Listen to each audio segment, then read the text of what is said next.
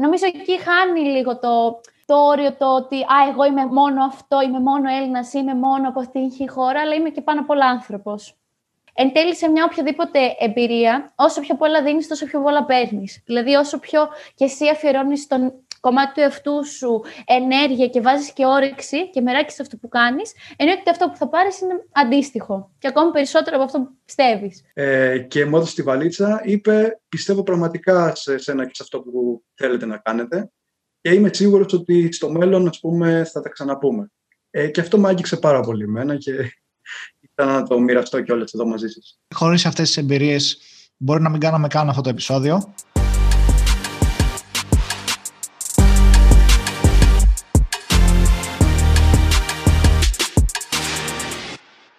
Γεια σας και καλώς ήρθατε σε ένα ακόμα Business Talks. Είμαι ο Χάρης και όπως πάντα έχω μαζί μου τον Δημήτρη και τον Άλεξ. Καλησπέρα παιδιά. Καλησπέρα σε όλους. Καλησπέρα. Σήμερα έχουμε μια εξαιρετική καλεσμένη. Είναι μια κοπέλα η οποία έχει κάνει πάρα πολλά πράγματα. Είναι η Άννα Τσίτσα, η οποία είναι υπεύθυνη δημοσίων σχέσεων της ISEC Ελλάδος και θα μας μιλήσει για το κομμάτι της πρακτικής στο εξωτερικό μέσω της ISEC το οποίο είναι ένα θέμα που σίγουρα ενδιαφέρει πάρα πολύ κόσμο. Έχει τύχει να μας ρωτήσουν και όλα σε εμάς σε προσωπικά μηνύματα. Ξέρετε πώς μπορώ να κάνω πρακτική στο εξωτερικό, ή αξίζει να κάνω πρακτική στο εξωτερικό; Οπότε, με αφορμή αυτές τις ερωτήσεις που έχουμε πάρει από το κοινό μας, αποφασίσαμε να κάνουμε το σημερινό επεισόδιο με την καλύτερη δυνατή καλεσμένη, να ξέρει καλύτερα από όλους δηλαδή, και να βοηθήσουμε όλο τον κόσμο που έχει τη συγκεκριμένη απορία. Καλησπέρα. Καλησπέρα, παιδιά. Καλησπέρα σε όλους. Χαίρομαι πάρα πολύ που είμαι σήμερα εδώ και σας ευχαριστούμε πάρα πολύ για αυτή την πρόσκληση. Είναι πολύ μεγάλη μας χαρά και ανυπομονούμε, ανυπομονώ βασικά για μια πάρα πολύ όμορφη συζήτηση. Να είσαι καλά, να ευχαριστούμε και εμείς πολύ. Νομίζω ότι θα, θα είναι μια ωραία κουβέντα και η παρέα σου είναι ευχάριστη και θα το δει και αυτό ο κόσμος. Λοιπόν, καταρχάς, για να ξεκινήσουμε, ε, να πούμε ότι ε, θα πούμε κάποια πρώτα έτσι πιο θεωρητικά και στο τέλος, mm. προ το τέλος του επεισοδίου, επειδή και εμείς και οι τρεις μας έχουμε κάνει, βασικά και η Άννα και οι τέσσερις μας έχουμε κάνει ε, πρακτική στο εξωτερικό μέσω αυτού του προγράμματος, μπορούμε να πούμε κάποιες ωραίες εμπειρίες και, και κάποιες γνώμες σχετικά με το πώς είναι και αν αξίζει τελικά. Οπότε, όσο θέλετε να ακούσετε αυτό, μπορείτε να μείνετε και μέχρι το τέλος για να ακούσετε και τις ε, ιστορίες και τις εμπειρίες μας. Οπότε, Άννα, θέλω να σε ρωτήσω τώρα. Ένας άνθρωπος, ο οποίος, ένας φοιτητής που ξεκινάει στη σχολή του και είναι στο πρώτο έτος. Mm. Έτσι όπως έχει γίνει λοιπόν η, όλη η διαδικασία, δεν υπάρχει περίπτωση, το θυμάμαι και από μένα, δεν υπάρχει περίπτωση να μην πέσει πάνω στην ISEC. Θα βλέπει ναι. παντού μπροστά του ISEC, ISEC, ISEC. Οπότε θα, κάνει την, ε, αυτή την, θα έχει αυτή την απορία που θα μας τη λύσεις τώρα εσύ. Τι είναι η ISEC και γιατί να ε, με ενδιαφέρει εμένα σαν φοιτητής να μπω σε κάποιο πρόγραμμά της; Τέλεια. Αρχικά χαίρομαι πάρα πολύ που είναι τόσο γνωστό και το βλέπει με το που μπαίνει στο πανεπιστήμιο. Για μένα είναι κάτι που και εγώ έτσι το έμαθα και έτσι το ανακάλυψα. Οπότε χαίρομαι αρχικά πολύ γι' αυτό. Τι είναι η ISEC λοιπόν; Η ISEC είναι ο μεγαλύτερος νεανικό ε, οργανισμός που αποτελείται αποκλειστικά από νέους. Και όταν λέμε νέους, εννοούμε ηλικίες 18 έως 30. Και αυτό που έχουμε ως ε, στόχο σαν οργανισμός είναι την ανάπτυξη των, ε, της ηγεσίας στους νέους. Και αυτό το κάνουμε μέσω διαπολιτισμικών ανταλλαγών, είτε πρακτικής άσκησης, είτε εθελοντισμού. Οπότε πρακτικά αυτό είναι και είτε μπορεί να έχει κάποιος μια εμπειρία μέλους, δηλαδή να είναι στον οργανισμό και να βοηθάει τα άτομα να βρουν τα κατάλληλα προγράμματα, είτε να, να δέχεται, να βοηθάει τα άτομα που έρχονται από το εξωτερικό στην Ελλάδα, είτε μπορεί να πάει σε μια ανταλλαγή και να ζήσει την εμπειρία από μέσα. Είπες ότι απευθύνεται σε άτομα τα οποία είναι από 18 έως 30. Αυτό περιλαμβάνει προφανώς και άτομα τα οποία δεν είναι φοιτητές. Δηλαδή, μπορεί οποιοδήποτε που είναι σε αυτές τις ηλικίες να απευθυνθεί στην ISEC για να κάνει ένα πρόγραμμα. Ή μπορεί να είναι αιώνιοι φοιτητές. Ακόμα και αυτό. Γενικότερα, εμάς ο στόχος μας είναι να επηρεάσουμε όσο περισσότερους νέους γίνεται. Δεν σημαίνει ότι κάποιος πρέπει να είναι υποχρεωτικά φοιτητής. Μπορεί να είναι και κάποιος που να μην σπουδάζει, είτε από επιλογή, είτε για κάποιον άλλον λόγο. Αλλά αυτό δεν σημαίνει ότι μπορεί, πρέπει να αποκλειστεί από μια τέτοια εμπειρία. Οπότε, γενικότερα, 18 έως 30, όποιος νέος ενδιαφέρεται και θέλει να ζήσει μια τέτοια εμπειρία, μπορεί να συμμετάσχει. Βέβαια, είναι πολύ πιο εύκολο στην περίπτωση που είναι φοιτητής, γιατί συνεργαζόμαστε κυρίως με τα πανεπιστήμια. Οπότε είναι πιο εύκολο να μας μάθει, να μας δει, να ακούσει περισσότερα, αλλά τίποτα δεν αποκλεί τίποτα. Είναι λοιπόν τώρα ένας ε, φοιτητής και θέλει να, και ψάχνει τρόπους να κάνει πρακτική στο εξωτερικό. Ε, τι επιλογές μπορεί να του δώσει η ISEC σε αυτό το κομμάτι και τι, τι διαδικασία πρέπει να κάνει για να βρεθεί όντως σε μια άλλη χώρα και να ξεκινήσει την πρακτική του; Αρχικά, αυτό που θα κάνει η ISEC είναι ότι σε πρώτη φάση θα πρέπει κάποιος να δηλώσει ενδιαφέρον.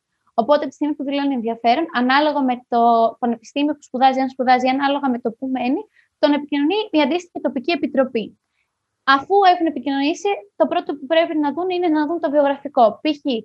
το βιογραφικό αυτού του ατόμου πώς είναι, τι εμπειρία υπάρχει από πριν, ποιο είναι το, ε, το background, το υπόβαθρο του ατόμου αυτού, τι θέλει να κάνει, με τι θέλει να ασχοληθεί και ανάλογα με αυτά τα κριτήρια βλέπουμε και τι ευκαιρίες υπάρχουν. Αυτό που εμείς προσπαθούμε να κάνουμε είναι, ανάλογα με το βιογραφικό, ανάλογα με το τι θέλει ο κάθε νέος, να βρούμε την κατάλληλη ευκαιρία. Την ευκαιρία δηλαδή που ταιριάζει καλύτερα στις ανάγκες του ατόμου που έρχεται σε εμάς. Γιατί εν τέλει αυτός είναι και ο στόχο. Και ανάλογα με το τι διαθεσιμότητα υπάρχει αυτή τη στιγμή στον κόσμο. Γιατί ακριβώς όπως ανέφερα πριν, είμαστε παγκόσμιος οργανισμός. Οπότε οι ευκαιρίες που υπάρχουν τώρα είναι διαθέσιμες σε όλους τους νέους σε όλο τον κόσμο. Οπότε ο πιο γρήγορος προλαβαίνει και, και την θέση, ας πούμε. Οπότε πάει κάπως έτσι η διαδικασία. Και μετά, αφού ε, έχει γίνει αυτή η πρώτη επαφή και πρέπει να κάνει το άτομο αίτηση στην, ε, στο πρόγραμμα που επιθυμεί, δηλαδή στην εταιρεία που επιθυμεί να εργαστεί. Και μετά ακολουθεί όλη η διαδικασία που γίνεται στη συνεργασία και με την εταιρεία στην οποία κάνει αίτηση και στην αντίστοιχη χώρα που κάνει αίτηση. Δηλαδή θα πρέπει να περάσει από συνέντευξη, μπορεί να ξαναχρειαστεί να γίνει άλλη μία, ανάλογα και όλα στη θέση και το τι ζητάει. Είναι αντίστοιχος η διαδικασία. Άρα είστε μαζί του βήμα-βήμα από την αρχή μέχρι το τέλος, να βρει αυτό που θέλει. Και φυσικά Ακριβώς. η αντίστοιχη στο εξωτερικό όταν πάει εκεί θα τον βοηθήσει και αυτή με ό,τι χρειάζεται. Ακριβώς, ακριβώς. Ε, αυτό είναι και νομίζω κάτι που μας κάνει ξεχωριστούς είναι ότι το άτομο από τη στιγμή που θα έρθει σε εμάς μέχρι και όταν θα γυρίσει και αφού γυρίσει, θα είμαστε σε συνεχή επικοινωνία μαζί του για να δούμε τι χρειάζεται, αν όλα είναι OK, αν ε, υπάρχει κάποιο πρόβλημα, πώς μπορούμε να το λύσουμε μαζί. Ή ανάλογα με την χώρα στην οποία πάει, στις χώρες στις οποίες συνεργαζόμαστε, είναι και οι τοπικές ΆΙΣ ε, στις αντίστοιχες χώρες, οπότε υπάρχει επικοινωνία και από εκεί, οπότε δεν είναι ποτέ κάποιος μόνος του. Αυτό είναι μεγάλη αλήθεια, να ξέρουν και όσοι επιλέξουν να πάνε μέσω της ΆΙΣΕΚ για να κάνουν πρακτική, ότι μπορεί, όχι μπορεί, πάντα σχεδόν, έρχεται και ένας εκπρόσωπος της ΆΙΣΕΚ εκείνης της χώρας, στο αεροδρόμιο, για να υποδεχθεί τον, ε, αυτόν που θα πάει τέλος πάντων να κάνει εκεί την πρακτική, να τον παει εκεί που θα μένει, μπορεί να είναι μαζί του και στην ε, πρώτη μέρα για να τον πάει μέχρι τη, μέχρι τη δουλειά. Γενικά υπάρχει δηλαδή πάρα πολύ υποστήριξη και σε όλα αυτά τα πρακτικά θέματα. Δεν θα νιώσει ποτέ μόνος όποιος πάει εκεί. Ό,τι θέλει μπορεί να το ρωτήσει και στο λένε αυτό. Και ένα άλλο που μου κάνει εντύπωση είναι το ήθος που έχουν όλοι όσοι είναι μέσα στην ISEC. Γιατί όταν είσαι εσύ μπροστά, δεν θα μιλήσουν τη γλώσσα τους, θα μιλήσουν αγγλικά για να καταλαβαίνεις τι λένε. Δηλαδή, εμένα τουλάχιστον αυτό μου έτυχε και μου άρεσε πάρα πολύ. Μου έκανε πολύ καλή εντύπωση. Και ήταν πάντα διαθέσιμοι στο να απαντήσουν οποιαδήποτε απορία είχα. Και από τη στιγμή που πήγα μέχρι τη στιγμή που έφυγα, ήξερα ότι έχω έναν άνθρωπο σε εκείνη τη χώρα για να μπορέσει να, να με βοηθήσει με ό,τι χρειαστώ. Και φυσικά είχα και τους ε, ε, εθελοντές της ISEC πίσω στην Ελλάδα που μπορούσαν να έχουν και μια πιο άμεση επικοινωνία με τους αντίστοιχους της ISEC. Ακριβώς. Τα λες καλύτερα και από μένα. Όχι, χαίρομαι πολύ που το λες. Είναι επειδή έχω ζήσει την εμπειρία. Βέβαια και εσύ έχεις ζήσει την εμπειρία. Όχι, αλήθεια. Και ναι. θα τα πούμε, είπαμε. Προσθέσω και εγώ τότε, τότε, αφού όλοι έχουμε ζήσει την εμπειρία, όπως είπαμε και στην αρχή, ε, να προσθέσω και εγώ κάτι που όντως είναι πάρα πολύ βοηθητικό. Πολλοί άνθρωποι, όταν ε, είναι σε αναζήτηση το να, και σκέφτονται αν θα κάνουν πρακτική στο εξωτερικό ή όχι, ή και γενικότερα αν θα ζήσουν, ένα από τα μεγαλύτερα προβλήματα, τουλάχιστον έτσι όπως το αντιλαμβάνομαι εγώ, είναι το ότι όταν πάνε και με το που φτάσουν σε εκείνη τη χώρα, που πρακτικά, OK, επειδή είναι ένας καινούριος προορισμός, δεν έχεις κανένα γνωστό, δεν ξέρεις κάποιον, δεν ξέρεις πώς να κινηθείς. Μπορεί να θες να πάρεις μια απλή κάρτα για να έχεις ίντερνετ, το ίντερνετ της χώρας και να μην ξέρεις να μπερδευτείς. Ε, οπότε είναι πάρα, πάρα πολύ σημαντικό να έχεις κάποιους ανθρώπους οι οποίοι μένουν σε εκείνη τη χώρα, μένουν σε εκείνη την πόλη και μπορούν κυριολεκτικά να είναι μαζί σου και να σε καθοδηγούν στα βήματα αυτά.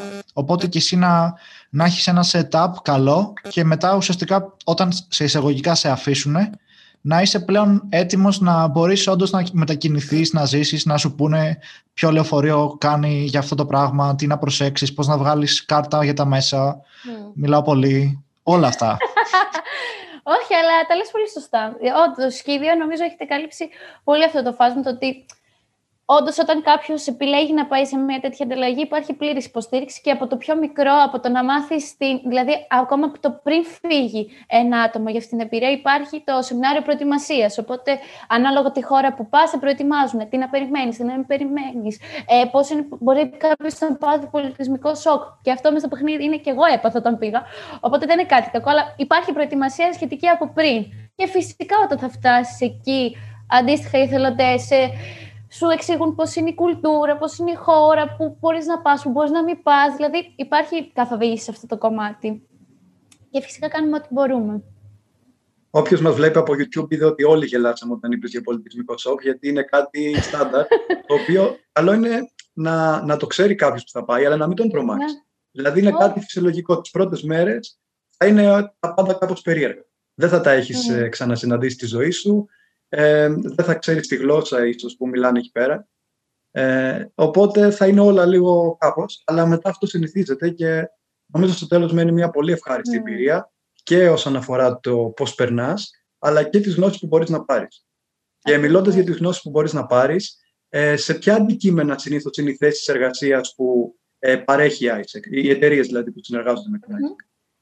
Τέλεια. Ε, αρχικά έχουμε δύο ειδών πρακτικές ασκήσεις που λέμε στην ISEC. Έχουμε το Global Talent, που είναι πρακτική άσκηση ε, είτε σε κάποια εταιρεία είτε σε κάποια startup, που εκεί η θέση είναι, είτε μπορεί να είναι για HR, δηλαδή human resources, είτε μπορεί να είναι για marketing, είτε μπορεί να είναι για business development, Δηλαδή είναι πιο corporate όλες οι θέσεις, πιο business. Και έχουμε και το Global Teacher, που είναι ένα καινούριο πρόγραμμα που ξεκίνησε από τον Αύγουστο και απευθύνεται κυρίως σε νέους που είναι πιο από τον ανθρωπιστικό κλάδο, από ε, σπουδές φιλολογίας ή ξένης φιλολογίας. Οπότε είναι πρακτική πάνω στο κομμάτι το, της ξένης γλώσσας. Οπότε μπορούν να πάνε σε κάποιο φορέα στο εξωτερικό να κάνουν πρακτική πάνω στο αντικείμενό τους. Και είναι κάτι που ξεκίνησε φέτος γιατί υπήρξε πολύ μεγάλη ανάγκη από αυτούς τους κλάδους. Το ότι α, εμείς δεν έχουμε πρακτικές στο εξωτερικό, πώς μπορούμε να αποκτήσουμε τις ευκαιρίες. Και μέχρι τώρα πάει πολύ καλά. Δηλαδή βλέπουμε ότι ο κόσμος α, του αρέσει αυτή η πρακτική. Οπότε ελπίζουμε να πάει ακόμα καλύτερα και στο μέλλον. Μπορείς να μας δώσεις και κάποια νούμερα, έτσι, περίπου το χρόνο, πόσοι, mm. πόσοι χιλιάδες άνθρωποι από την Ελλάδα πηγαίνουν στο εξωτερικό; Λοιπόν, αν εξαιρέσουμε τη φετινή χρονιά, που ήταν μια πολύ περίεργη χρονιά... Δηλαδή... Με το δίκιο της, ναι. Ε, εμείς δηλαδή σαν Άισα καλά δεν πραγματοποιήσαμε ανταλλαγές από το καλοκαίρι. Τώρα δηλαδή έχουμε ξεκινήσει να πραγματοποιούμε ανταλλαγές, φυσικά τηρώντας όλα τα μέτρα, έχοντας βγάλει ακόμα, όπως λέτε εσείς, αυτά το ότι έρχονται μας παίρνουν από το αεροδρόμιο, που αυτά είναι κάποια βασικά για εμάς που κάνουμε στους εθελοντές. Έχουμε βγάλει έξτρα κανόνες τώρα για την περίοδο του κορονοϊού για να διασφαλίσουμε ότι θα έχει τη μέγιστη, ε, την καλύτερη εμπειρία το άτομο που θα πάει και θα είναι και πιο ασφαλής. Οπότε τώρα ενδεικτικά κάποια αριθμοί. Το 2019, 19, ναι, που μπορούσαμε να κάνουμε τις ανταλλαγές ήταν, νομίζω αν δεν κάνω λάθος, που σίγουρα θα κάνω λάθος, μη σας πω ψέματα, αλλά πρέπει να ήταν γύρω στα χίλια άτομα συνολικά που είχαν πάει και για εθελοντισμό και για πρακτική άσκηση από την Ελλάδα. Ε, η χώρα, η κορυφαία που προτιμούν ποια είναι; Mm. ή που εσείς συνεργάζεστε περισσότερο μαζί της; Λοιπόν, τέλεια. Έχουμε γενικότερα αυτό ανάλογα τη χρονιά και ανάλογα με το τι ευκαιρίες υπάρχουν ε, σε κάθε χρονική περίοδο, μπορεί να αλλάζει. Αυτή η χώρα όμως που έχουμε πολλή συνεργασία και την ξέρετε κι εσείς είναι η Ρουμανία. Είναι Εγώ από ναι.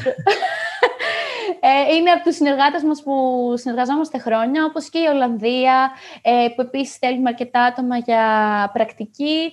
Ε, αν δεν κάνω λάθος, αυτή είναι η πιο ε, χρόνη συνεργάτες μου και μετά έχουμε, έχουμε την Ρωσία, την Πορτογαλία, τη, το Βέλγιο, αν δεν κάνω λάθος, αυτές πάνω κάτω και είναι και άλλες τόσες που μπορούμε να συνεργαζόμαστε, αλλά αυτές είναι τα πιο hot ε, μέρη.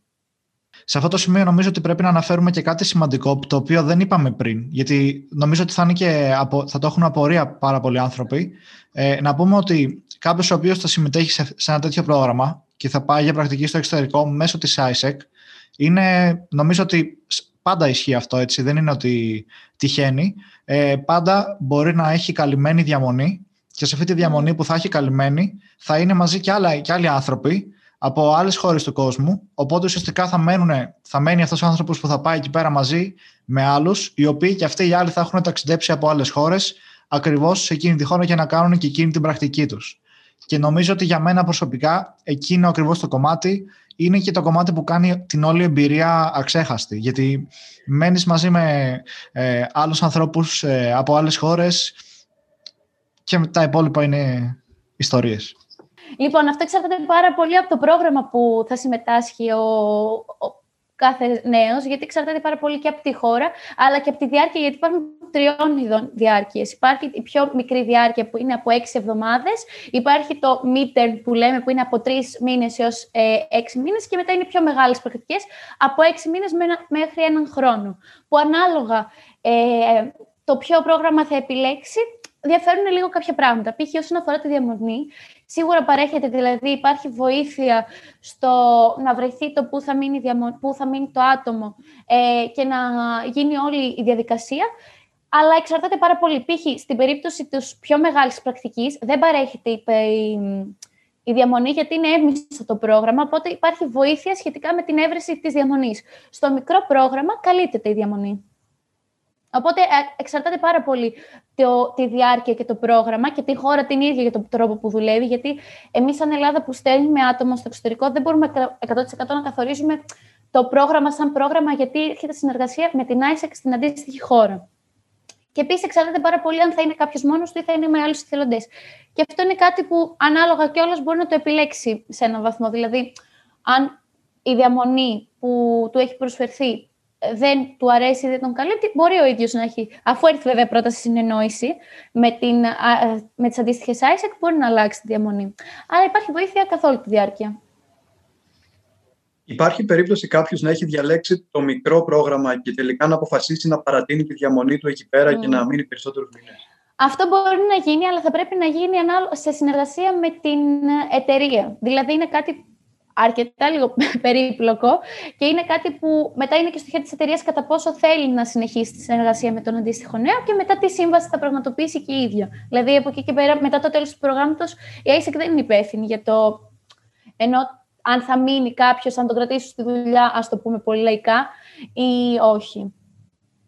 Το σημαντικό είναι να υπάρχει η επιλογή. Εξάλλου, όπως είπαμε, υπάρχει, έχει κάποιος την επιλογή είτε να μείνει στο, στο accommodation, πώς λέγεται, στην διαμονή. Ναι, στη, ναι. Είτε, να μείνει στη διαμονή που του παρέχεται από την ISEC, είτε να επιλέξει ότι ξέρεις κάτι, θέλω να μείνω μόνος μου, θέλω να μείνω εκεί και με δικά του έξοδα να πάει και να μείνει αλλού. Ε, Όπως επίσης, και άμα θέλει να κάτσει περισσότερο ή να πάει ε, πιο πριν από το, στη χώρα εκείνη για να κάνει και τουρισμό παράλληλα, ε, έχει, υπάρχει γενικότερα η ελευθερία της επιλογής.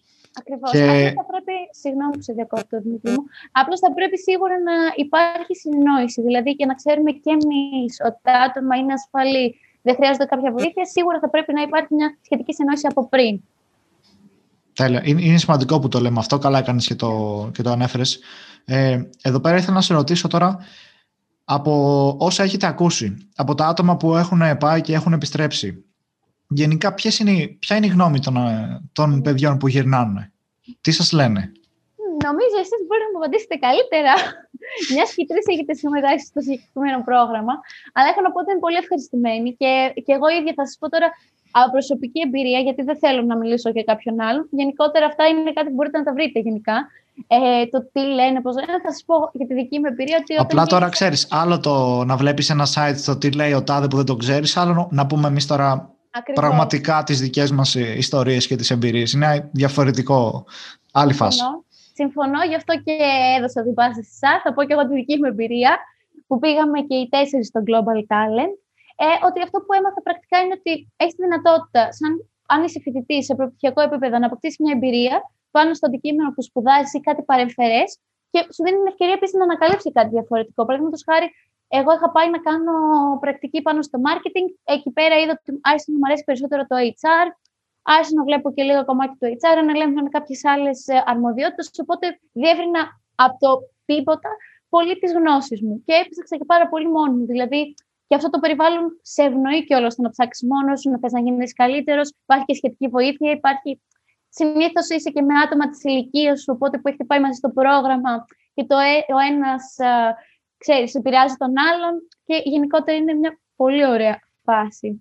Γιατί δεν είναι απλώς περνάω καλά, είναι ότι αναπτύσσομαι. Και αναπτύσσομαι με πράγματα που θα μου χρειαστούν σίγουρα στο μέλλον. Και είναι πολύ σημαντικό να αναφέρουμε κιόλας ότι πέρα από το ότι μπορεί να αναπτυχθεί κάποιος σαν, σαν άτομο επαγγελματικά, να αναπτύξει skills, να μάθει από άλλους, να πάρει τις εμπειρίες που είναι φυσικά πολύ σημαντικά. Το άλλο σημαντικό που αρκετοί το υποτιμούν είναι το κομμάτι του networking. Και νομίζω ότι μπορείς να συμφωνήσεις σε αυτό. Δηλαδή, είναι απίστευτο το ακόμα και με δύο μήνες, σου λέγω, που και εμείς όντως τόσο ήταν η διάρκεια του πρόγραμματό μας, το τι networking και το πόσο καλές, θα το πω φιλίες, γιατί είναι φιλίες. Μπορείς να κάνεις με τα άτομα της χώρας, ε, ακόμα και με τους συναδέλφους σου στη δουλειά, με τους εργοδότες σου. Δηλαδή, πραγματικά πιστεύω ότι αν στείλω μήνυμα αύριο στον ε, εργοδότη που είχα στη χώρα και του πω ότι ξέρεις κάτι, θέλω να γυρίσω και να δουλέψω εκεί πέρα. Ψήνεις, θα μου πει ναι, έλα, έλα, ξέρω εγώ. Και σε μια εβδομάδα μπορεί να πάω. Δηλαδή, μιλάμε για, για τόσο μεγάλη αμεσότητα και για μένα αυτό είναι ότι σου ανοίγει επιλογές. Ακριβώς, ακριβώς. Ε, και αυτό που ήθελα να πω στο κομμάτι του networking είναι ότι ακριβώς επειδή βγαίνεις έξω από τη ζώνη άνεσης που έχεις, ότι α, είμαστε στην Ελλάδα, είμαστε από εδώ, έχεις την ευκαιρία αρχικά να γνωρίσεις έναν καινούριο κόσμο. Δηλαδή να δεις μια καινούρια οπτική, πολύ διαφορετική αυτή που έχεις συνηθίσει, να ακούσεις απόψεις και ιδέες που λόγω και της χώρας κάποιες φορές μπορεί να μην σου έχουν χρειαστεί πριν, να μην, να μην ε, τα έχεις σκεφτεί πιο πριν. Οπότε σίγουρα δεν είναι αυτό το κομμάτι και εννοείται ότι οι άνθρωποι που γνωρίζεις, επειδή ακριβώς ζεις εμπειρία που είναι πολύ δυνατή και είναι διάρκειας που όντως θα σου μείνει και θα έχεις να τη συζητάς και είναι μια εμπειρία που αυτό που λέμε ανεπανάληπτη ισχύει, δημιουργείς και πιο δυνατούς δεσμού. Και είτε με τους συναδέλφους που θα είσαι στον χώρο εργασίας, είτε με τα άτομα που θα είσαι στο ίδιο πρόγραμμα. Δηλαδή, και εγώ θυμάμαι ότι ενώ στην αρχή ήμουν λίγο πιο διστακτική, φοβόμουν, εν τέλει με τα παιδιά γίναμε κολλητοί. Και π.χ. τώρα ο καθένας δουλεύει στη χώρα του σε ένα διαφορετικό τομέα, επάγγελμα. Οπότε συνεχίζουμε να μιλάμε, συνεχίζουμε να κρατάμε επαφές. Δηλαδή, αν χρειάζεται βοήθεια ή όταν συμβαίνει κάτι στην Ελλάδα, πάντα μου στέλνουν είναι όλα καλά. Και εκεί χάνεις και πάρα πολύ αυτές τις προκαταλήψεις που μπορεί να έχεις για κάποιες χώρες ή για κάποια άτομα. Και αυτό είναι πάρα πολύ όμορφο. Εκτός των ΟΤΑ, και εννοείται ότι οι διασυνδέσεις είναι κάτι που παντού χρειάζεται, οποιαδήποτε δουλειά και να κάνει κάποιος, οπουδήποτε και να είναι. Νομίζω το να έχεις γνωριμίες και να γνωρίζεις κόσμο είναι κάτι που σίγουρα ε, βοηθάει, γιατί είναι αυτό που είπες και εσύ, Δημήτρη, ότι είναι φίλοι. Οπότε ξέρεις ότι όπου και αν βρεθείς, έχεις κάποιον να σε περιμένει. Είναι, εκτός από το ότι όντως είναι σημαντικές οι φιλίες σαν φιλίες, είναι ωραίο το ότι έχεις φιλίες και είναι απλωμένες σε κάποιες άλλες χώρες. Δηλαδή mm. μπορείς να διαλέξεις ποια χώρα θέλεις να, να έχεις φιλίες, ας πούμε, και να έχεις παντού γνωστούς. Ε, νομίζω, ότι πριν, νομίζω ότι θέλει κάτι να πει ο Άλεξ, αλλά πριν το πει αυτό, ε, ναι. να πω κιόλας για το. να δώσουμε και το. γιατί δεν το έχουμε πει βασικά. Ε, να πει ο καθένας σε ποια χώρα πήγε. Έτσι. Ε, ο Χάρης το μαρτύρησε πριν είχε πάει στη, στη Ρουμανία. Ε, εγώ πήγα Σερβία και είχα την τύχη να ήταν και ο Άλεξ μαζί μου. Δεν ξέρω πώς, το, πώς έγινε αυτό. Έπεσαν τόσο καλά το, το timing και ήταν και εκείνος ε, Σερβία μαζί μου. Και εσύ, Άννα, μας είπες πριν ότι πήγες. Στην Ουκρανία είχα πάει. Τέλεια. Ε, Επίσης, ήθελα και εγώ να προσθέσω κάτι πριν πάμε στις δικές μας εμπειρίες. Ε, επειδή, όπως καταλαβαίνετε, το έχουμε ζήσει κι εμείς, προσπαθήσαμε να κάνουμε απορίες που είχαμε κι εμείς οι ίδιοι ε, πριν το κάνουμε όλο αυτό, για να καλύψουμε όσο το δυνατόν περισσότερο κόσμο γίνεται.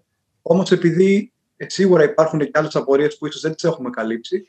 Θα έχουμε κάτω στην περιγραφή ε, τα links για να μπορείτε να βρείτε την ISEC, να μπείτε και να ρωτήσετε ό,τι θέλετε. Θα έχουμε, θα έχουμε όλα τα social media της ISEC, θα έχουμε και το site. Οπότε σε ό,τι δεν σας έχουμε καλύψει, ε, μπορείτε να μπείτε εκεί και να ρωτήσετε κατευθείαν την ISEC. Μπορείτε να στείλετε εννοείται και κάποιο μήνυμα σε εμάς, είτε στο Instagram, είτε στο Discord που έχουμε, ε, είτε στο Facebook, οπουδήποτε. Και πάμε τώρα στις εμπειρίες μας. Θα ήθελα να σταθώ λίγο στις προκαταλήψεις που ανέφερε, Άννα, ε, για να περάσουμε και σιγά σιγά στις δικές μας εμπειρίες. Και να πω ότι ό, όταν κάνει μια τέτοια εμπειρία, ε, ουσιαστικά το ανοίγει λίγο το μυαλό και εξελίσσεται σαν άνθρωπος. Δηλαδή, για παράδειγμα, εγώ και ο Δημήτρης, μέναμε με άτομα από την Τουρκία μαζί. Που προσωπικα δεν έχουμε κάποιο θέμα με την Τουρκία, αλλά μόνο και μόνο που γνωρίζεσαι με αυτά τα άτομα και μένεις μαζί τους από το, από το πρωί μέχρι το βράδυ, καταλαβαίνεις ότι είναι ακριβώς σαν εσένα και μπορείτε να κάνετε τέλεια παρέα και είναι πραγματικά πολύ καλοί άνθρωποι. Mm-hmm. Ε, Επομένως, αυτό ανοίγει το μυαλό σου. Mm-hmm. Συμφωνώ. Σε φάση να είμαστε μαζί και να διαβάζουμε και οι δύο π.χ. ειδήσεις στις ελληνικές mm. ειδήσεις, ξέρεις, βρίζουν την Τουρκία, στις δικές τους ειδήσεις βρίζουν εμάς και εμείς είμαστε μια παρέα και πίνουμε μπύρες, ας πούμε. Είναι, είναι πολύ διαφορετικό το όλο concept όταν γνωρίζεις πραγματικά το άτομο, καταλαβαίνεις κιόλας ότι νομίζω ότι και το σύνθημα της AIESEC σαν σλόγκαν δεν είναι και το ότι ε, κάτι με τα σύνορα είναι ότι no borders. Ή κάνω ναι, λάθος. δεν έχουμε κάτι τόσο σαν σλόγκαν, σαν σλόγκαν, αλλά γενικότερα είναι, είναι αυτό, είναι, πώς το πω, είναι η κοσμοθεωρία μας και ο λόγος και όλος που δημιουργήθηκε ο οργανισμός είναι ακριβώς αυτός, το ότι δεν θέλ, θέλουμε να υπάρχει ειρήνη και μεγιστοποίηση των ανθρωπίνων δυνατοτήτων. Δηλαδή δεν θέλουμε να, υπάρχουν, να υπάρχει ο ρατσισμός, να μην καταλαβαίνει ο, ο ένας άνθρωπος τον άλλον, μία κουλτούρα την άλλη. Οπότε και ο λόγος που δημιουργηθήκαμε ήταν αυτός. Και η ISIS δημιουργήθηκε μετά το Δεύτερο Παγκόσμιο Πόλεμο, που για μας είναι πολύ σημαντικό. Μετά όλες αυτές τις κοινοδίε που έγιναν, μετά όλο αυτόν τον ρατσισμό που υπήρξε, είπαν ότι κάτι πρέπει να γίνει γι' αυτό και θεωρήσαν ότι ένα από τα πράγματα που πρέπει να γίνει είναι η διαπολιτισμική κατανόηση. Και βάσει αυτού χτίσαν όλα τα άλλα. Και νομίζω ότι είναι κάτι που το καταφέρνετε με τον καλύτερο τρόπο, γιατί πραγματικά δεν νομίζω να υπάρξει άνθρωπος που θα κάνει αυτή την εμπειρία και μετά από αυτό θα μπορέσει να έχει έστω και μία ελάχιστη ρατσιστική άποψη. Και αυτό που ήθελα να πω είναι αυτό που έλεγε και ο Άλεξ με τον Δημήτρη, είναι ότι π.χ. και εγώ όταν είχα πάει στην Ουκρανία, είχαμε και εμείς αρκετούς Τούρκους στο πρόγραμμα και έμενα κιόλας. Δηλαδή, οι φίλες μου τώρα ε, μένουν στην Τουρκία και γινόταν τότε το, η φωτιά στην, στο Μάτι. Και είχε γίνει πολύ μεγάλος χαμός στα ελληνικά μέσα και γενικότερα γινόταν πολύ μεγάλος χαμός. Και θυμάμαι ότι πριν ακόμα το δω εγώ, ήρθαν τα παιδιά και μου είπαν: Είναι όλα καλά, η οικογένειά σου είναι καλά, είστε όλοι Ok, okay, χρειάζεστε κάποια βοήθεια, είδαμε αυτό που έγινε. Δεν ξέρω αν μπορούμε κάπως να βοηθήσουμε. Και εγώ σοκαρίστηκα εκείνη τη στιγμή. Λέω, εγώ καλά-καλά δεν το ήξερα αυτό που συνέβαινε. Και ήρθαν τα παιδιά και με έπιασαν να με ρωτήσουν αν η οικογένειά μου είναι καλά και ενδιαφέρθηκαν. Οπότε νομίζω εκεί χάνει λίγο το, το όριο το ότι α, εγώ είμαι μόνο αυτό, είμαι μόνο Έλληνας, είμαι μόνο από αυτήν την χώρα, αλλά είμαι και πάνω απ' όλα άνθρωπος. Είναι ένα σημαντικό μήνυμα που νομίζω ότι καλά κάναμε και το αναφέραμε αφού ε, όλοι μας το, το υποστηρίζουμε κατά μία έννοια. Και νομίζω ότι τώρα μπορούμε να πούμε και κάποιες από τις εμπειρίες μας πριν κλείσουμε ε, γιατί χωρίς αυτές τις εμπειρίες μπορεί να μην κάναμε καν αυτό το επεισόδιο. Οπότε δεν ξέρω ποιος θέλει να ξεκινήσει παιδιά; Βασικά να ξεκινήσει η Άννα ναι, επειδή είναι και καλεσμένη. Α, ωραία. Τέλεια. Λοιπόν, τι να σας πρωτοπώ, δεν ξέρω. Πε, πες μας είτε το, είτε το πιο άκυρο πράγμα που σου έχετε στο μυαλό, είτε το πιο, την πιο αστεία εμπειρία που μπορεί να έζησες, ή την πιο όμορφη. Το, παιδιά, ήταν όλο, θα σας πω. Για, λοιπόν, αυτό που ήθελα να πω και πριν και με, μέσα από τη συζήτηση το ξέχασα, αυτό που είπαμε και το πολιτισμικό σοκ, δεν το είπα τυχαία. το είπα γιατί εγώ πρώτη ίδια το έπαθα. Και εμείς δεν γελάσαμε τυχαία. ε, ναι, γιατί εγώ το κορόιδευα μέσα εισαγωγικά. Έλεγα εντάξει, έχω ξαναταξιδέψει, έχω πάει από εδώ, έχω πάει και. Ενώ δεν έχω τέτοιο, δεν υπάρχει λόγος να φοβάμαι κάτι τέτοιο. Και είναι κάτι τόσο απλό και κάτι, όχι να φέρει πανικό, ούτε για το λέω ότι είναι κάτι πολύ wow, αλλά ακόμα και να είσαι ταξιδεύει, όντως, όσο πιο πολύ ταξιδεύεις, τόσο πιο πολύ ανακαλύψεις τον κόσμο, τόσο πιο πολύ σε εκπλήσει. Γιατί π.χ.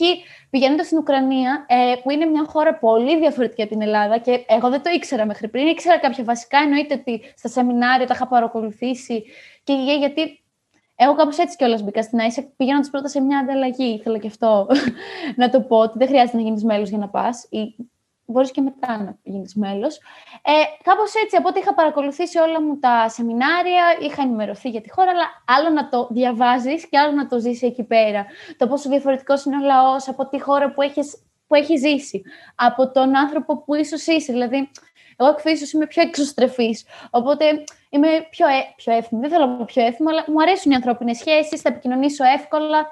Ενώ εκεί ανακάλυψα ότι δεν είναι το, τόσο πολύ ε, αυτή η κουλτούρα δοτική όσο είμαστε εμείς στην Ελλάδα. Λέω που δεν είναι κακό. Απλώς όταν δεν το γνωρίζεις, κάπως σου φαίνεται περίεργο. Λες, τώρα γιατί δεν μιλάει, ή γιατί δεν κοιτάει, ή μπορεί να μην ξέρει τη γλώσσα και λες, Μα γιατί δεν μου μιλάει. Οπότε είναι ένα Μα γιατί δεν γέλασε με αυτό που είπα, Μήπως ε, τον πείραξε, ξέρω κάτι τέτοιο. Είναι ε, μια συνεχής ναι. έκπληξη η όλη εμπειρία. Αυτό που είπες με το πολιτισμικό σοκ, νομίζω ότι και εμείς μπορούμε νομίζω ότι μπορώ και εγώ να πω μια ιστορία που το στηρίζει.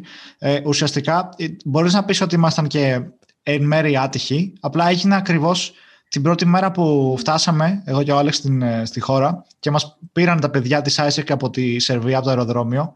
Ε, ήταν η μοναδική μέρα που για τους επόμενους μήνες δηλαδή δεν είχε ξαναγίνει, που είχε χιονίσει αρκετά, λίγες ώρες πριν φτάσουμε και είναι, είναι η φάση που οι δρόμοι ναι, μεν έχουν πάρα πολύ χιόνι, αλλά δεν είναι ότι το χιόνι που το στρώνει και το βλέπεις, είναι το χιόνι που έχει λιώσει και γλιστράς εύκολα και δεν είναι κανείς έξω στους δρόμους γιατί δεν είναι καλή φάση για να βγεις έξω στον δρόμο. Και τέλος πάντων βλέπουμε αυτή την κατάσταση. Ε, ξέρετε τώρα, φυτά όλα καμένα από τα χιόνια και ήταν και ψηλό χειμώνας, οπότε δεν είχαμε να δούμε πολλά πράγματα. Και πηγαίνοντας εκεί πέρα στο μέρος που, που ήταν να πάμε, ε, για κάποιο λόγο δεν είχε και πολλά φώτα εκείνη τη μέρα. Οπότε ουσιαστικά με το που μας πάνε στο σπίτι ε, ήταν αυτή η φάση που σας περιγράψαμε. Λέμε τώρα, εντάξει, ξέρω, έχω περίεργη περιοχή εδώ πέρα. Ήμασταν και αρκετά έτσι, ψηλομακριά από το κέντρο της πόλης, οπότε έπρεπε να πάρουμε λεωφορείο.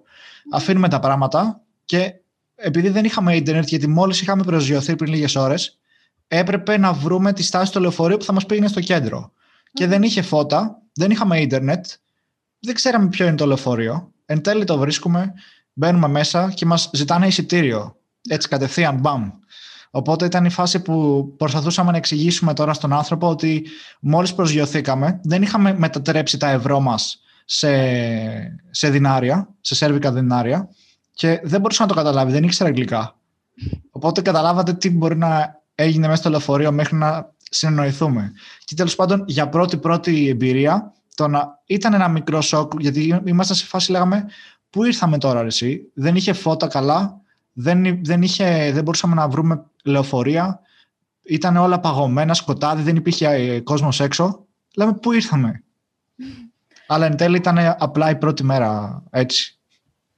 Δεν είναι τόσο τρομακτικά, να το πούμε. Ακριβώς, ακριβώς. Αυτό ήταν τώρα η δικιά μου περιγραφή. Δεν είναι συνήθως έτσι. Όχι, ναι, όντως. Μπορεί να τύχει και αυτό όλα μέσα στη ζωή. Όταν κάνεις ένα ταξίδι είναι ένα ρίσκο. Ενώ και αυτά είναι.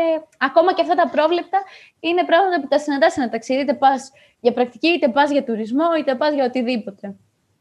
Και το σημαντικό είναι ότι αυτά είναι που τελικά τώρα διηγούμαστε εδώ πέρα. Δεν είναι τα, τα απλά τα καθημερινά που όπου περάσαμε ωραία. Είναι αυτές τις στιγμές τις οποίες θα τις θυμάσαι και θα πεις: Όπου έχω ζήσει και αυτό το πράγμα. Ναι. αυτό, Αλλά όχι ότι έζησα και καμιά κάτι τρομερό. Τώρα αυτό που είπατε ήταν εντάξει, δεν ήταν κάτι απίστευτο. Απλά θέλω να πω ότι αν π.χ. είχε τύχει να, να φτάσουμε οποιαδήποτε άλλη μέρα με γιακάδα που ο κόσμος ήταν έξω και ε, το λεωφορείο μπορούσαμε να το βρούμε καλύτερα και δεν ήμασταν εκεί πέρα, ε, θα, θα μας φαινόταν πολύ πιο φυσιολογικό. Δεν, δεν θα έκανα εγώ μετά το συνειρμό στο, στο μυαλό μου ότι πού έχω έρθει, μήπως δεν ήταν καλή επιλογή τελικά, μήπως έπρεπε να πάω σε άλλη πόλη. Γι' αυτό, επειδή είπαμε για το πολιτισμικό σοκ. Ναι, ισχύει, ισχύει. Έτσι είναι η αρχή λίγο περίεργη, αλλά μετά, τουλάχιστον στη δική μου περίπτωση, δηλαδή στην αρχή έτσι λίγο όντως δυσκολεύτηκα να καταλάβω αρχικά, να καταλάβω το λόγο που είναι λίγο πιο διαφορετική, λίγο πιο απόμακρη, που δεν ήταν όλοι έτσι και ποτέ δεν ισχύει κάτι για όλους. Π.χ. με τα άτομα που δούλευα στην, ε, στην πρακτική μου, ήταν τέλειοι. Δεν, δεν υπήρχε. Καθόμασταν μαζί και μετά όταν τελειώναμε τη δουλειά πήγαιναμε βόλτες, δηλαδή πολύ αλλιώς, αλλά δεν μπορείς να γενικεύεις κάτι, αλλά ναι. Σε πιάνει ένα σοκ και εν τέλει λες, μήπως να μην φύγω τελικά. μήπως μ' αρέσει εδώ.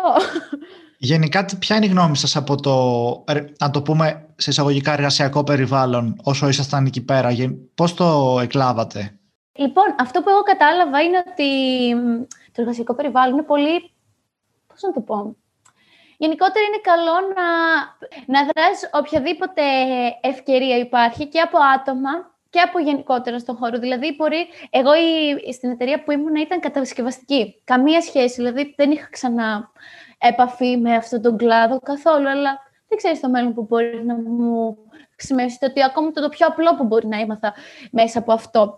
Δηλαδή το πώς είναι η εργασία, το τι χρειάζεται, ποιο, γιατί π.χ. εγώ είχα πάει για το marketing, τι είδους marketing χρειάζεται μια τέτοια εταιρεία. Δηλαδή ακόμα και αυτό είναι κάτι που θα πρέπει να μην το αποκλείσει με την πρώτη ματιά, εμένα δεν μ' αρέσει, δεν ασχολούμαι, αλλά ακόμα και αυτό κάτι έχει να σου μάθει μέσα από την εμπειρία. Οπότε αυτό έχω να πω και ότι γενικότερα η εργασιακή εμπειρία, αυτό που ήθελα να το σκεφτόμουν και πριν να το πω, το ότι εν τέλει σε μια οποιαδήποτε εμπειρία, όσο πιο πολλά δίνεις, τόσο πιο πολλά παίρνεις. Δηλαδή, όσο πιο και εσύ αφιερώνεις τον κομμάτι του εαυτού σου ενέργεια και βάζεις και όρεξη και μεράκι σε αυτό που κάνεις, εννοείται ότι αυτό που θα πάρεις είναι αντίστοιχο. Και ακόμη περισσότερο από αυτό που πιστεύεις. Οπότε αυτό έχω να πω. Ήταν τέλειο αυτό που είπες και μου θύμισε και τη δική μου εμπειρία. Ε, να πω αρχικά ότι δεν είναι πολύ πιεστικό το εργασιακό περιβάλλον. Δηλαδή, για όσους το σκέφτονται, μην το φοβάστε. Είναι καλοί μαζί σας, δεν βαράνε. και είναι πολύ σημαντικό το γεγονός ότι δεν είναι όπως σε κάποιες πρακτικές στην Ελλάδα που σε βάζουν να κάνεις τι φωτοτυπίες, του καφέδες κτλ. Εκεί πέρα θα πας και θα δουλέψεις πάνω στο project για το οποίο έχεις πάει. Και φυσικά σου δίνουν και την αντίστοιχη ελευθερία, που αυτό είναι πάρα πολύ καλό. Αλλά αυτό που ήθελα να πω είναι ότι τους είχε κάνει εντύπωση, παρότι δεν ήταν αυστηροί. Πολλές φορές έφευγα μαζί με την ε, τελευταία ε, που ήταν εκεί πέρα στη δουλειά. Δηλαδή καθόμουν αρκετά, μου άρεσε. Και τους έκανε εντύπωση. Και εγώ ήμουνα μαζί με ένα άλλο παιδί συνάδελφο, που ήταν από τη Γερμανία. Και εκεί πέρα τους καταλαβαίνεις κάποια πράγματα που ισχύουν όντως για τους Γερμανούς που λένε, ας πούμε, ότι εκείνος με το που πήγαινε η ώρα που έπρεπε να φύγει, έφευγε. Ήταν mm. ακριβώς την ώρα του το πρωί και ακριβώς την ώρα που έπρεπε να φύγει, έφευγε. Εγώ μπορεί να αργούσα λίγο το πρωί γιατί έμενα και μακριά, αλλά θα καθόμουν για παραπάνω. Και είναι, είναι αυτή η διαφορά. Αλλά παρόλα αυτά υπάρχουν και πολλές ομοιότητες, επειδή μίλησα μαζί του. Ε, Α πούμε, υπάρχουν πράγματα που λέμε εντάξει, μόνο στην Ελλάδα γίνονται και στη Γερμανία π.χ. αυτό δεν θα γινόταν και δεν ισχύει με τίποτα. Δηλαδή, μου περιέγραφε απόψεις που υπάρχουν στη γερμανική κοινωνία, ε, που είναι με θεωρίες συνωμοσίας κτλ., που είναι πολύ κοινές με τις ε, αντίστοιχες στην Ελλάδα. Οπότε καταλαβαίνεις ε, μέσω της ε, δουλειάς τις ομοιότητες και τις διαφορές που έχουν ε, οι λαοί μεταξύ τους και όχι μόνο ε, στη χώρα που πηγαίνεις και σε υποδέχεται, αλλά γενικότερα και από άλλες χώρες που είναι εκεί πέρα. Ναι, να πω και εγώ για την εμπειρία μου. Ε, γενικά πέρασα πολύ ωραία, αλλά θα ήθελα να σταθώ σε μια συγκεκριμένη εμπειρία, η οποία δεν ήταν ακριβώς ωραία για μένα, αλλά δείχνει πόσο βοηθητική είναι η Άιζεκ και τα μέλη της. Ε, νομίζω πρέπει να ήταν η, η τέταρτη ή πέμπτη μέρα που είχαμε πάει. και είχαμε αρχίσει σιγά σιγά να προσαρμοζόμαστε. Είχαμε κανονίσει να πάμε για πατινάζ, για ice skating, πώς το λένε. Ε, και πάνω πάνω τόσο πάνω εκεί πέρα που κάναμε και περνάγαμε ωραία. Εγώ έφαγα μια τούμπα πάνω στο πάγο, στο πάγο και σχεδόν έσπασα τη μύτη μου. Είχα αίματα κτλ. Και, και έπρεπε να πάω στο νοσοκομείο. Οπότε εννοείται με πήγε μια κοπέλα από την Άιζεκ. Ε, γενικότερα έπρεπε συνολικά να πάω 5-6 φορές στο νοσοκομείο για να μου αλλάξουν γάζες και να καθαρίσουν την πληγή κτλ.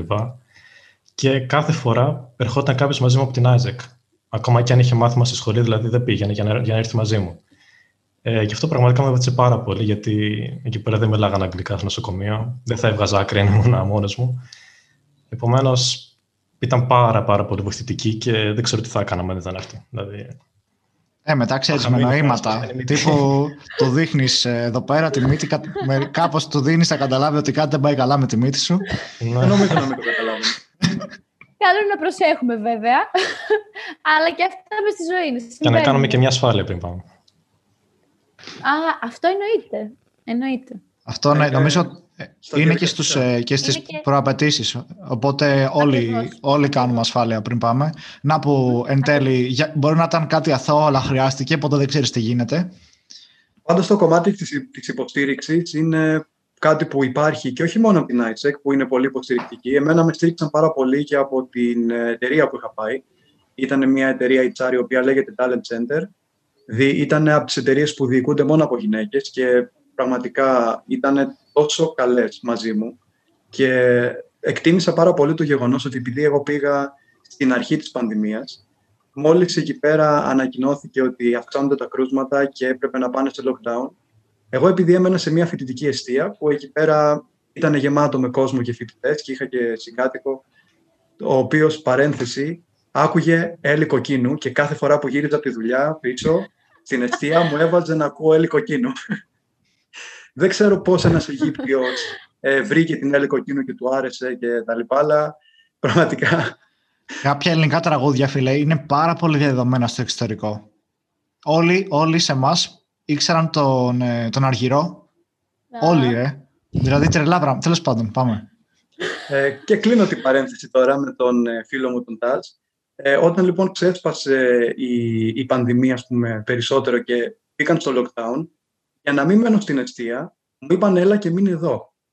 Και τα τελευταία πέντε βράδια, πριν τελικά γυρίσω πίσω στην Ελλάδα, δυστυχώς τελείωσε νωρίς για μένα η εμπειρία, ε, κοιμόμουν μόνος μου στη δουλειά, στον καναπέ που είχαν, επειδή ήταν εταιρεία HR, στον καναπέ που κάναν τις συνεντεύξεις, είχα βάλει εγώ εκεί μαξιλάρι σεντόνι και κοιμόμουν. Ήμουνα μόνος μου τελείως πέντε μέρες. Εντάξει, νομίζω ότι ήταν ε, απίστευτη εμπειρία.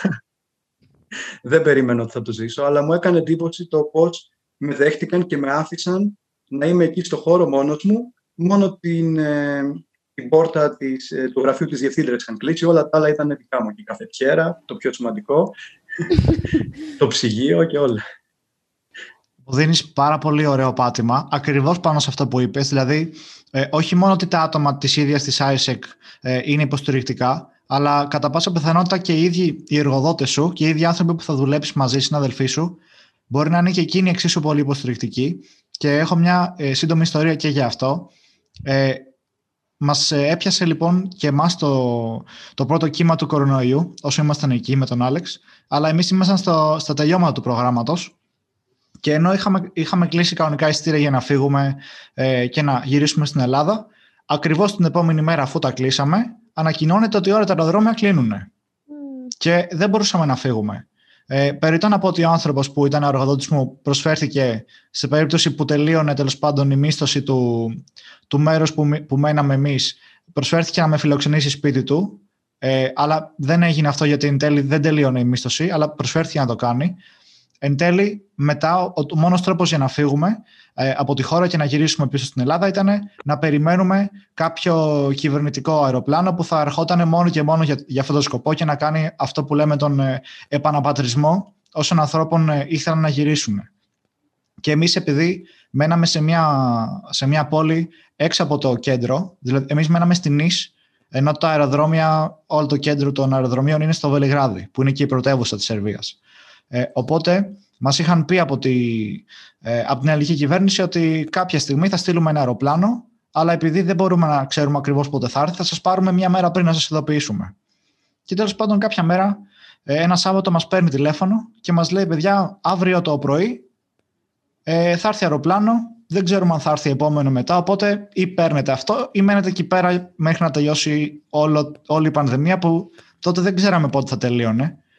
Και επειδή δεν ήμασταν καν στο σημείο που θα έρχονταν το αεροπλάνο, δεν δούλευαν λεωφορεία και τέτοια. Είχαν κλείσει τα πάντα όλα και δεν είχαμε μεταφορικό μέσο για να πάμε στο Βελιγράδι. Οπότε εν τέλει, ο άνθρωπος αυτός που, που ήταν ο εργοδότης μου, να είναι καλά, προσφέρθηκε να μας, ε, και μας οδήγησε, μας πήγε μέχρι εκεί πέρα. Μιλάμε για τρεις ώρες ταξίδι. Μας πήγε μέχρι το αεροδρόμιο, ξύπνησε 6 ώρα το πρωί να έρθει να μας πάρει, να μας πάει μέχρι το αεροδρόμιο. Και όχι μόνο μας πήγε μέχρι το αεροδρόμιο, περίμενε μέχρι να κάνουμε το, το check-in, έκατσε μαζί μας μέχρι την ώρα της πτήσης και μας συνόδευσε κυριολεκτικά μέχρι το σημείο των πυλών που δεν θα μπορούσε να, να μπει πιο μέσα. Θέλω να πω με αυτό ότι ναι, μεν μπορεί να μην είναι έτσι όλοι οι εργοδότες σε όλα τα προγράμματα προφανώς, αλλά δεν, νομίζω ότι δεν είναι τυχαίο που και ο Χάρης είχε πολύ καλή παρόμοια εμπειρία και εμείς είχαμε τόσο ε, καλή εμπειρία. Δηλαδή, είμαι κατα, καταυποχρεωμένο στον άνθρωπο μας έσωσε κυριολεκτικά. Θα είχαμε, δεν θα μπορούσαμε να φύγουμε από τη χώρα, αν δεν μας έκανε αυτή την εξυπηρέτηση. Ναι. Ε, και εμένα με πήγε στο αεροδρόμιο και μάλιστα σε εκείνη τη μισάωρη διαδρομή από το κέντρο του Βουκουρεστίου μέχρι το αεροδρόμιο ε, κάναμε και μια καταπληκτική συζήτηση. Ήταν ουσιαστικά η πρώτη και η τελευταία φορά που μπόρεσα με τη διευθύντρια να, να μιλήσουμε ε, χωρίς να μας διακόψει κανείς ή να είναι για δουλειά. Και ήταν μια συζήτηση που την απόλαυσα και αυτό που μου έμεινε ξεκάθαρα είναι επειδή ρώτησε για το τι κάνουμε εμείς εδώ στην Ελλάδα και της έλεγα για το business review. Ε, όταν με άφησε ε, και μου έδωσε τη βαλίτσα, είπε: Πιστεύω πραγματικά σε εσένα και σε αυτό που θέλετε να κάνετε. Και είμαι σίγουρος ότι στο μέλλον ας πούμε, θα τα ξαναπούμε. Ε, και αυτό με άγγιξε πάρα πολύ εμένα και ήθελα να το μοιραστώ κιόλας εδώ μαζί σας. Και η Άννα φαίνεται ότι τ' άρεσε πολύ. Εγώ δεν έχω κάτι να πω. Νομίζω να με έχετε καλύψει. Νομίζω ότι. καλύτερα και από μένα. Ε, είχαμε, νομίζω ότι και οι ιστορίες που είπαμε και οι εμπειρίες αυτές ήταν έτσι και λίγο πιο ιδιαίτερες κάποιες από αυτές. Δηλαδή, παιδιά, λογικά όποιος ε, το βλέπει τώρα και κάποια στιγμή πάει, λογικά δεν θα πέσει πάνω σε μια πανδημία που γίνεται πρώτη φορά στον κόσμο. Οπότε δεν θα έχει να διαχειριστεί τέτοια προβλήματα. Συνήθως είναι πολύ πιο ομαλά τα πράγματα για κάποιον που πάει, να το πούμε αυτό. Ε, αλλά νομίζω ότι, ότι καλό είναι που, που λέμε και αυτές τις ιστορίες. Είναι σημαντικό γενικά να, να ξέρουμε ότι θα υπάρχουν και οι άνθρωποι οι οποίοι θα μας στηρίζουν και δεν θα είμαστε μόνοι μας σε μια τέτοια εμπειρία. Ακριβώς. Οπότε Ακριβώς. να δώσουμε πάλι το λόγο στην Άννα να μας πει και περισσότερα πράγματα για την ISEC, δηλαδή τι άλλο κάνει ε, στα πλαίσια του Global Talent και γενικά ποιες είναι οι δράσεις της. Γιατί από ό,τι ξέρω σε υποφυσιολογικές συνθήκες γίνονται και κάποιες εκδηλώσεις ε, στις χώρες που έρχονται παιδιά από, από όλες τις χώρες εκεί πέρα και συναντιούνται. Πες τα μας εσύ καλύτερα από το ξέρεις. Τέλεια. Λοιπόν, ε, γενικότερα στις ε, ανταλλαγές που πραγματοποιούμε, επειδή συνήθως οι περισσότερες είναι κάποιες συγκεκριμένες ημερομηνίες που έχει ξέρουμε ότι κα- οι περισσότεροι νέοι θα ταξιδέψουν, ας πούμε, καλοκαίρι, εκεί τον Ιούνιο, Ιούλιο, αρχές Ιουλίου. Οπότε συνήθως ε, διοργανώνουμε, διοργανώναμε, τώρα με το καλό όταν ξανανοίξουμε και ξανά είναι καλά οι συνθήκες, κάποια μεγάλα, πώς θα το πω τώρα, σαν εκδηλώσεις όπως το είπες και εσύ, το λέμε Global Village και πρακτικά η κάθε χώρα έχει την ευκαιρία να παρουσιάσει την χώρα της. Δηλαδή ο κάθε, ά- το κάθε άτομο μπορεί να παρουσιάσει τη χώρα του. Οπότε όταν είχα πάει εγώ, θα το πω πάλι με προσωπική εμπειρία, όταν είχα πάει στην Ουκρανία π.χ. που ήμασταν 150 παιδιά στο πρόγραμμα από όλο τον κόσμο, Βραζιλία, Ισπανία, Τουρκία, Αίγυπτο, Καναδά, είχαμε Κίνα, είχαμε από όλο τον κόσμο άτομα και είχαμε και από την Ελλάδα, δηλαδή δεν ήμουν μόνο από την Ελλάδα. Ήμουν μαζί με άλλο ένα παιδί από. που Έτυχε να είμαστε και από το ίδιο πανεπιστήμιο. Αλλά έτυχε πραγματικά, δεν το ήξερα. Ε, οπότε πηγαίναμε εκεί πέρα, ήταν ένας πολύ μεγάλος χώρος. Είχε κάθε χώρα το δικό της τραπέζι και ανάλογα. Μας είχαν ήδη ενημερώσει από πριν, δηλαδή δεν πας εκεί πέρα και σου λένε «Α, Έχουμε και αυτό. Έχεις ενημέρωση από πριν. Οπότε είχα φέρει εγώ μία σημαία. Είχαν φέρει σημαίες, παραδοσιακά φαγητά, ε, η- κάτι τυχερά. Πώς θα τα πω τώρα, τυχερά. Πώς τα λένε, τυχερά. Όχι φλουριά. Μα, και καλά η κάθε, η κάθε χώρα, ας πούμε, Αχ, πώς τα λέγανε. Οι Τα Κινέζοι γούρια. είχαν φέρει. Μπράβο, γούρια. οι Κινέζοι είχαν φέρει, πώς το λέγανε. Τώρα, από αντικείμενα μέχρι σημαίες, μέχρι φαγητά, γλυκά, δηλαδή μουσική. Γινόταν έτσι ένα, πώς θα το πω, ένα πάρτι διαπολισμι- διαπολιτισμικότητας. Οπότε ήταν πολύ ωραίο, γιατί μάθανε έτσι λίγο τις χώρες καλύτερα. Οπότε έπαιρνες από εκεί. Αλλά πέρα από αυτό το κομμάτι που αφορά καθαρά το κομμάτι της εμπειρίας, ε, διοργανώνουμε και άλλες δράσεις στα πλαίσια τη- του οργανισμού, που αυτό έχει να κάνει και με τις, πρακτικ- με τις πρακτικές, αλλά και γενικότερα με τις δράσεις που κάνουμε, γιατί εκτός από το να στέλνουμε άτομα ή να φέρνουμε άτομα στην Ελλάδα για πρακτική εθελοντισμό, θέλουμε επίσης να αναπτύσσουμε τους νέους και να αποκτούν φωνή και να αποκτούν ερεθίσματα και γενικότερα να γίνουν την καλύτερη εκδοχή του εαυτού τους. Οπότε στα πλαίσια αυτά έχουμε και άλλες εκδηλώσεις, τώρα γίνονται δι- διαδικτυακά, λόγω των συνθήκων. Μία από αυτές τις εκδηλώσεις είναι και το Youth Speak Forum, που θα έχουμε τώρα στις ε, 10 και 11 Απριλίου, που και εσείς σαν Business Review το γνωρίζετε. Δεν ξέρω Θα αν είμαστε και θέλετε να μέρη του κάνω... έτσι Α, κι αλλιώς.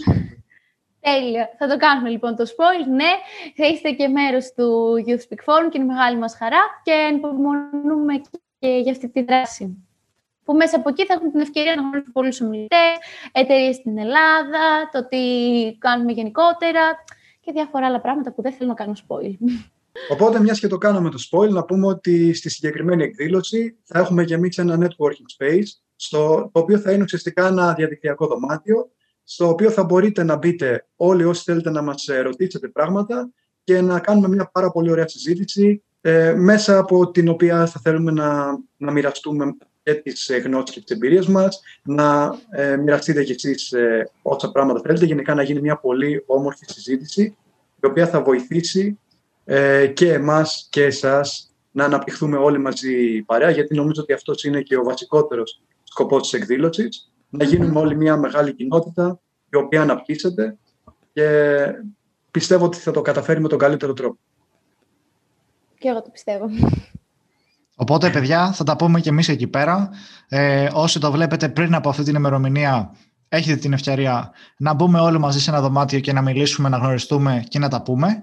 Όσοι το βλέπετε κάνουμε μετά ένα από link. αυτό, ε, οπότε θα σας έχουμε ένα link από κάτω στην περιγραφή για να κάνετε εγγραφή, για να συμμετέχετε σε αυτό το event. Θα είναι πάρα πολλοί ομιλητές, πάρα πολύ καλά ονόματα στον χώρο της επιχειρηματικότητας. Και όσοι το βλέπετε μετά από αυτή την ημερομηνία, έχω να σας πω ότι έχετε χάσει ένα πάρα πολύ ωραίο event, δυστυχώς, αλλά δεν πειράζει γιατί αυτό γίνεται κάθε χρόνο πλέον. Οπότε ίσως έχετε την ευκαιρία να το παρακολουθήσετε του χρόνου. Ακριβώς. Και βέβαια μπορεί να υπάρχει και ευκαιρία να γίνει record η εκδήλωση, οπότε μπορώ να το παρακολουθήσουν ίσως και πιο μετά στο YouTube, αλλά δεν θέλω να το θεωρήσουμε και δεδομένο. Καμία υπόσχεση, τίποτα. Φαντάζομαι ότι μέσα στο event θα μιλήσετε επίσης και για τις ε, δράσεις της ISEC που είπαμε πριν και πώς μπορεί κάποιος να κάνει την πρακτική στο εξωτερικό μέσω του Global Talent, αλλά και, την εθελοντικη αλλά και τον εθελοντισμό, ε, που είπαμε ότι επίσης γίνεται μέσω της ISEC. Ε, σε αυτό το σημείο, Άννα, θέλουμε να σε ευχαριστήσουμε για αυτή την υπέροχη κουβέντα που είχαμε. Πραγματικά την απολαύσαμε και οι τρεις μας. Νομίζω και εσύ. Ε, τέλεια, όχι. Η αλήθεια είναι ότι το απόλαυσα και εγώ πάρα πολύ και το απόλαυσα περισσότερο γιατί δεν είμαι μόνο εγώ που έχω πάει αυτή την εμπειρία, αλλά την έχουν ζήσει άλλοι τρεις άνθρωποι που είναι μαζί μας αυτή τη στιγμή στο call. Οπότε μπορούσαμε να ανταλλάξουμε εμπειρίες και ήταν το πιο ωραίο για εμένα.